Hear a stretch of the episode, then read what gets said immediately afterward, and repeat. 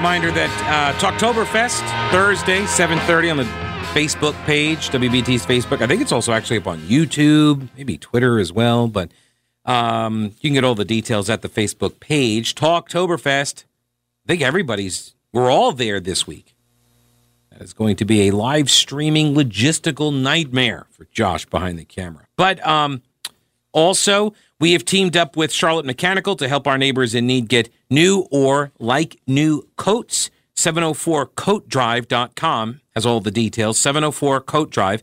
Uh, you can head to a store, get a new coat, drop it in a bin, or maybe get the coats that your kids outgrew last year, or you have a coat that's gently used. It's like new. Okay. No coats, no problem, though. You can also make a monetary donation uh, to benefit the Salvation Army of Greater Charlotte. You can do that online, uh, as well as find the barrels closest to you at 704coatdrive.com. All right. And thank you. Appreciate it. Uh, let me see. Do, do, do, do, do. Oh, right, right, right. Laura Meyer, the Democrat from uh, District 5, which is which is apparently going to get a precinct from Vilma Leake's district on the Mecklenburg Board of County Commissioners. Laura Meyer brought up this issue. She and her colleague, Susan Rodriguez McDowell, two district reps, they brought up this issue of County Commissioner Ella Scarborough not attending the meetings during the pandemic, which is understandable, but then not being on camera and not even opening up her microphone to vote yes on many, many, many items. And a couple of weeks back, another female voice, which people believe to have been Ella Scarborough's daughter, voted for Scarborough on an agenda item. And that's not okay. So they suggested hey, we should adopt a board policy that says you have to vote when you're dialing in remotely, you have to, you know, vote uh, on these items. Uh, and we have to be able to see you or hear you or whatever. And they were going to take this up a couple weeks ago, but then another agenda item said, hey, let's go back in person. And so they voted to do that. And then they went back in person. So they tabled the other agenda item, which was to make sure everybody was on camera voting. So it basically, you know, punted for a couple weeks. All right. So it comes back up at the last meeting on Tuesday. Here is County Commissioner Meyer, Laura Meyer from District 5. Thank you, Chair. Um, And thank you, everyone, for considering this. And I know there are, there are opinions on both sides, strong opinions on both sides. But in these last couple of weeks, um, I have talked to the attorney, and he has shared with me the statute from the General Assembly, which makes it clear that um, the person participating remotely must be able to hear and be heard throughout the meeting. Um, And it also, the statute requires simultaneous communication, which might be by telephone, video, or some other form of electronic communication. Um, The, the statute then goes on to specify the requirements of simultaneous communication, which is ability to hear and be heard at the same time. So it's clear that that we are doing what we are supposed to be doing. Not We're true. offering the video, we're offering, um, everyone's being heard. Not true. That, that- that's, that's, the- that's true. It's My not. opinion is we should have our, vi- our videos on, but that's just my opinion. And the statute does not, um, support any kind of policy toward, um, cameras on for, for our meetings that are virtual. So I would like to withdraw my motion from No, before, or just, we just drop it? I don't know. You can, you can, you can withdraw your motion, and uh, does the seconder have to withdraw their second too? It doesn't matter. Okay, if she resol, if she, re- mm, if she withdraws her motion, it's a dead issue. Right. And so we can move on. All right, so, with that being said, we are moving to consent items. Is there a motion to adopt those items? Withdraw her motion? She did. I did. Should we vote? Item. We don't have to. Oh, I'm sorry. So moved, Mr. Chairman. All right, it's been moved and properly seconded. All those in favor, say aye. Aye. The ayes have it, so carries the motion. all right. So whatever. They're not even sure if they needed to vote on that or not, but uh, just for good measure, take a vote. Okay. So Uh, what is not true? The ability to be heard. They are apparently, Chairman Dunlap is not interested in testing whether or not Commissioner Scarborough has the ability to be heard. Because when he calls on her to register her vote, you don't hear anything. He waits about three or four seconds and then he just moves on. We don't know if she can actually be heard or not. What if she's having some technical problem? You need to sort that out, wouldn't you? Unless, of course, you know that she's just not voting. It's not a technological issue, right? You know she can turn that mic on and say yes or no. You you know she's able to do that. She's just not.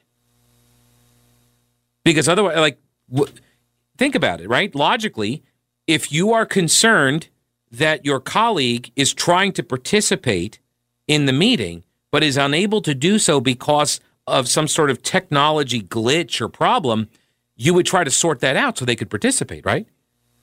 However, if you know that they are not actually interested in participating or are unable to do so, then you're not going to care. You're going to just open up, Ella, Ella, you want to vote? Okay, moving on. Because you know she's not. And you're content to keep the yes vote as a registered yes vote every single policy item, everything that comes up on the agenda. So as long as you frame it in a positive or an affirmative way, you're going to get a yes vote, which means that you don't even need a majority. You just need a 4-4 split. And then you'll get it. It's it's it's sort of like Democrats at the national level in the U.S. Senate, right? uh, yeah, yeah. You, it's 4-4 split, but you know one of the votes is going to be a yes vote. So make sure you write that agenda item for a yes vote, not a no. Okay. So um, by the way, did you notice what happened when they took that vote? He never even called for Ella Scarborough's opinion on that one. he never called for her vote on the motion to table, so or to withdraw the uh, the the motion.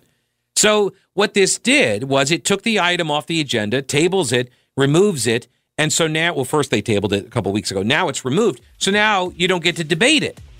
And that didn't sit very well with Commissioner Susan Rodriguez McDowell because a couple weeks ago, when it first came up, she wanted to make comments about it. She wanted to speak to it, but they tabled it before she could talk.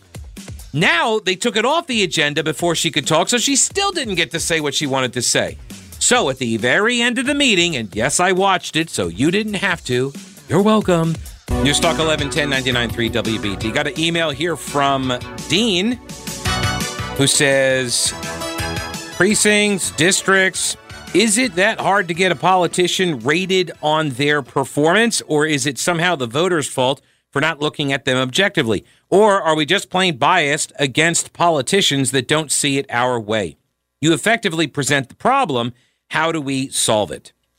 So, a couple things, Dean. Good question. Uh, a couple things. Uh, number one, they are our representatives. They are. This is the thing. People like, oh, I can't believe all those guys up in Congress. Really? I can. Have you seen the society at large? right? They represent us. And maybe, just maybe, what we see that we don't like is a bit of a reflection of ourselves. That's the first thing. Second thing, though, is that these are districts that uh, like for example, uh, Vilma Leake's district, they send her back to office repeatedly. That's their choice. Now, how the other elected officials deal with her or with Ella Scarborough, she was elected at large, right? Unless people, this is the par, uh, the problem with a one party majority that we have in Mecklenburg County and in Charlotte, right? Like this is the problem with one party rule is that they get to do all of this stuff outside the eyes of the citizens. So if they don't want something coming up because it's going to make Democrats look bad, it doesn't come up. This is the downside of one party rule. And unless you have people that are Democrats that are not satisfied with the way this works, then this is the way it's going to continue. But you you need people inside that party to say this isn't cool and to actually stand up inside their own party. The problem is we're relying on, you know, liberals to stand up for, you know, for good governance and such against the progressive wing of their party, and they just don't do that. They just generally just never do that. Um, so, all right, Susan Rodriguez McDowell, Democrat, District 6. She did not get to have her say about this voting on camera, this Ella Scarborough issue. She did not get to have her say a couple weeks ago when it first came up and it got tabled. And then when they just removed it off of the agenda completely, they did so before she got to make her speech, too. So, the very end of the meeting, she took the opportunity to make her comments then. Yes, I just wanted to, in my commissioner report, explain the reasons why um, I co-sponsored the item uh, regarding having cameras on for voting. Um, It seems necessary to, to, uh, to say why I support that. Um, The only way for us to have public dialogue on this or any issue is to place the item on the regular meeting agenda. I believe it is important for us to discuss items which may need to be brought into the realm of public awareness, especially when it is obvious that certain things are not widely understood or known by the general public. Correct. The public places a high value on transparency of its elected bodies. Virtual participation will be with us throughout the duration of the governor's declared state of emergency. No one knows how long this state of affairs will continue. The work of this board is serious business. Our votes are serious business. Our elected positions are not honorary titles. We are each sworn to take serious responsibility for our actions and are accountable to our voters and the community at large. Correct. I take issue with actions that make a mockery of our responsibilities and our oath of office. My motivations are not influenced by factors around age, race, or community standing, period. In conclusion, I support actions which increase public awareness and transparency. All right, that's Susan Rodriguez McDowell. I suspect she may be one of the commissioners that Vilma Leake said earlier about how, you know, people, they just register as whatever party to win. I think she was essentially calling McDowell a Republican. uh, and you'll recall at the previous meeting, Pat Cotham, white Democrat female, suggested that the reason why uh, this uh, effort was being undertaken was because it was targeting two black female Democrats and that it just looked bad if it wasn't actually motivated by race. And so Pat uh, McDowell got to defend herself there, I should say. Um, now, those comments that she made, she makes right before Vilma Leake gets the opportunity to make her closing remarks, which for 20 years she has used her commissioner reports to waste large chunks of a lot of people's lives, mine included, uh, as she meanders through irrelevant plugola mentions of people that she met on her daily travels, right? Or she engages in mean spirited digs at her colleagues.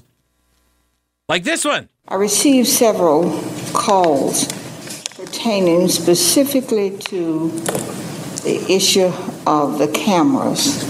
And they wanted to know if I had missed meetings since they said that Leake and Ms. Scar- uh, Mrs. Scarborough were the ones who were not making the meetings. I said, now you heard that wrong. That's not actually what was said. I've always been present, whether there was a camera or not, before you got here. so I'm saying So you hear she turned that she said that to Commissioner McDowell before you got here. So she starts off by th- with this premise that people have come to me and said there's always somebody out there coming to her and saying stuff to her. Have you noticed that's the way she starts all of her arguments? Yeah. Made that as a general statement Right. was out of order for me. And I have not missed any meetings. and I participated even when we were having those meetings and had to share with the public at home. So I want the public to understand I was not a part of that. The two or three people who were a part of it, maybe they have a reason as to why they included me in that process. All right. Nobody included her in any process. There wasn't really a process. Uh, there was an allegation that was made by Pat Cotham. There wasn't a process, and nobody included her. She did attend the meetings virtually, yes, but she didn't turn her camera on. And she claimed it was because of safety concerns that she couldn't have her camera on, even though she drives around town with her name on the side of her vehicle. She thought a camera being on in the apartment would be That's just too dangerous, people. Just way too dangerous. She brings up the rumor that wasn't true and then pretends as if she's simply correcting the record. But she didn't even have to bring up the rumor because it wasn't true, and nobody on that board knew what she was talking about. Um, the the uh, county commission story.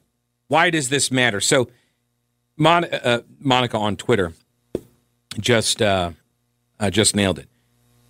Vilma Leake was included in the uh, criticism of county commissioners not voting on camera, along with Ella Scarborough, who you can't even hear. She doesn't even open her mic up, right? And the uh, the belief is that she has been in declining health, physically maybe, but mentally, and so is unable to participate for that reason. And a couple weeks back, her daughter, apparently, who's been a caregiver for her, voted for her on an item. They said that's not appropriate. So everybody's just kind of like hoping that this just goes away rather than have to kind of go out and fill the term and whatever. I don't know. Like, again, I'm not here to to attack Scarborough or family or anything like that. But the county commissioners have decisions to make, and you've got at least one of them, maybe two, that tried to raise this this item. They've been shut down. And Vilma Leake got thrown into this category because she has participated in county commission meetings but has not turned her camera on. And she said it was out of security fears. And while driving home from work uh, about a week or so ago, I actually ended up right next to her on South Boulevard. And she's driving her very fancy, expensive car, and it's got the uh, the big green and white sign on it. Says, you know, like "Thank you for electing Vilma Leake" or something. So if you are so concerned about your safety that you would not turn on your camera during the meetings, then why are you driving around with a big sign on the side of your car with your name on it? letting everybody know that that drives by that that's you, right? Right? Because honestly, like it, I don't understand what other safety concern you might possibly have, unless, of course, it's not actually about safety. Monica says maybe it's because she isn't at the apartment. Remember the prior story I told you in the uh, last hour about the residency challenges? Yeah, maybe that if she opened up that video camera, people would see that she's not actually riding out the pandemic in the, you know, thousand square foot apartment, but maybe she's at the house in Raintree. I mean, it's, you know, a pandemic. You want to spread out a little bit. Just something to consider, folks. I do not know it to be true or not. Thank you, Monica. Appreciate the uh, uh, appreciate the tweet there. You can always engage with me on Twitter. I basically live there. It's okay. All right. So let me, um, yeah, let me jump over here to the uh, Alec Baldwin story. As I said last week, I'm not, I, I don't, I don't rush to stand on people's graves in order to make political points. Alec Baldwin, uh, not a fan of him as an individual. I do like a lot of his work. I think he's very funny. The characters he does is very funny. I think he's a talented actor.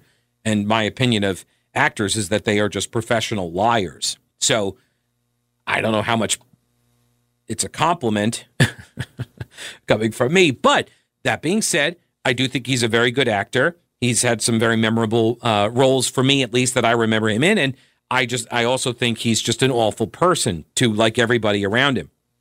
So what happened last week on set of this show or movie, or I guess it's a movie called Rust, where he was practicing a, uh, was practicing drawing the gun across his body, I think, and then he was supposed to point it at the camera and fire, I guess. And so this was the scene, and there was a live round in the gun, and he ended up shooting and killing one of the people behind the camera, cinematographer, I believe, uh, Halyna Hutchins.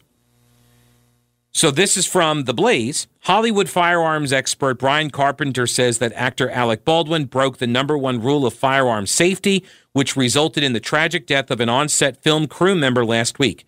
Carpenter, who heads Dark 30 Film Services, told the New York Post that Baldwin broke the first rule of firearm safety, which is anybody? Okay, anybody? Yeah. Treat every gun as if it is loaded and you do not point it at something you do not wish to shoot. This is for anybody who's ever gone through like a concealed carry class, it is constantly drilled into you. Well, if you've got a good instructor, that's, you know, halfway decent, I should say. You don't pull the weapon unless you intend to use it, and you don't point it unless you intend to fire it. You treat every gun as if it's loaded, just like you treat every microphone as if it is open. These are just good rules to live by, and people make mistakes. I understand that. But there are legal ramifications for when people do make mistakes. There's there's negligence and such. Now, supposedly he was handed a TMZ reports that uh, he was given the gun. He was handed the gun and told that it was um, what do they say? What do they call it? Cold, I think. Yeah, they that, that, that it was declared cold which is to signify the firearm is safe to handle on the set of a movie. Okay. And what this guy Carpenter, Brian Carpenter, says is it doesn't matter.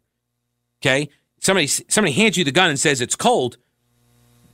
It is incumbent upon you as the possessor now of the firearm to make sure that it is not in fact loaded with a live round. TMZ reports that according to multiple people connected to the production, this same gun that Baldwin fired was being used by crew members offset for what amounted to target practice. This is the thing I didn't understand. They were like, oh, it's a prop gun. It's a prop gun. Like, if that thing fired a live round, that's not a prop gun, right? That's a gun. that's just a gun. All right, a prop gun, I think, just wouldn't fire. That's a gun. And so these apparently people were using the gun because they're out in the middle, like New Mexico, nowhere. And they're out there just taking target practice. And that's how the round may have ended up in the chamber. Uh, we're told that the off the clock shooting, which was allegedly happening away from the movie lot, was done with real bullets, which is how some who worked on the film believe that a live round found its way into one of the chambers that day. Then there's the question of whether or not the new rules should be applied to Alec Baldwin. All right, so while I have not been one to mock Alec Baldwin for negligently handling a firearm and killing a woman, a lot of other people have been. And it raises this question. One of those people has been Kurt Schlichter. He's a columnist at townhall.com. He's a retired colonel. And uh, and I've interviewed and talked with uh, Colonel Schlichter over the years, and um, he's also he also does some stand up comedy. So he is he's taken the other route, right? And he says, "Do we really want to live in a world where our reaction to a tragedy caused by an enemy is not sorrow and compassion, but mockery?" Right? This is the question, and it doesn't matter what we want, though right? We do live in such a world in large part due to the likes of Alec Baldwin, because uh, besides his scuzzy abuse of the people, notably women, in his orbit, he's a particularly loathsome social media presence. And as a result, conservatives are gleefully resurrecting his old tweets about guns and his wish for them to be used on his many, many, many enemies in the wake of his horrible act. There are many, many, many such tweets. I'm not a believer in karma, and I do not fear it. But I do try to keep a respectful distance from irony. However, there is a legitimate question here about how to respond to all of this. There have been two different reactions. One is to recoil with horror at the accident and assert that this is a time when we should offer, you know, thoughts and prayers for the victims and for Baldwin, who one would hope is devastated by what he has done. Nice people tend to have this reaction those who want to live in a more genteel world than we currently do. I sympathize with that. he says, in that I would like to live in such a world. I would also like a unicorn pony.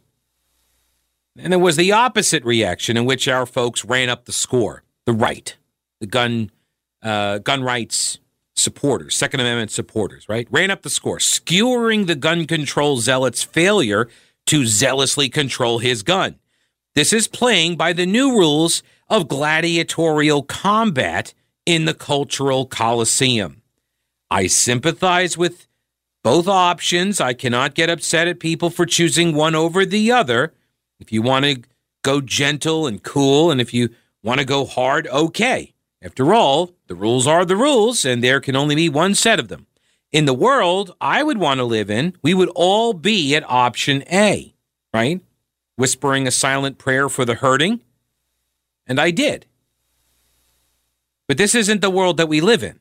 None of us are under any moral obligation to pretend that we do live in that world. This is a world where the rule is that you take an opening in the enemy's line and you drive a couple divisions hard right through it.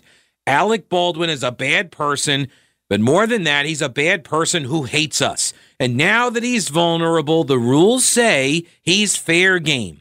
These are his rules. Is it significant that this amoral leftist Trumpophobic gra- uh, gun grabber personally executed more mass shootings than any Christian conservative Trump loving NRA member? Not in any kind of intellectual sense. It's just a thing that happened. But it makes a hell of a meme. And these are the rules. And we didn't make these rules. Alec Baldwin helped make these rules. So you have some arguments in defense of, you know, being nice. And look, full disclosure, me personally, I I went that route. I would I, I prefer to try to be the change I want to see, right? I I feel like I do. I feel like if we all live uh, if we all become monsters to fight the monsters, then all we're left with is a whole bunch more monsters. And so, you know, try to live the way we wish to live and be an example, model our behavior so others can look at that and say, let's be like that. And so, what Colonel Schlichter asks, though, which is a fair question, has that ever actually worked? I mean, has has us not matching punch for punch with the cultural left ever made them hold up and say, gosh, those conservatives' refusal to stoop to my levels made me rethink this whole pursuit of power thing I've been going with. Uh, maybe I'll forego it and return to the norms of yesteryear. No, they don't. Right? They do not. He says we have to fight fire with fire. He says in combat, you use the necessary weapons. Um, he says Nazis and communists used guys with guns to attack us, so we used guys with guns to kill them. Was there a moral difference since everybody used guns? So asks the moral illiterate. And the answer is quite obviously yes, there is a difference because the other guys were Nazis and communists. And shooting them was a moral imperative because they were Nazis and communists, right? Our mean tweets are in the service of light. Theirs are on the side of darkness. this is as I mentioned, he's he does some stand up. Uh, he's also a lawyer. I think he's like the only Republican lawyer in California.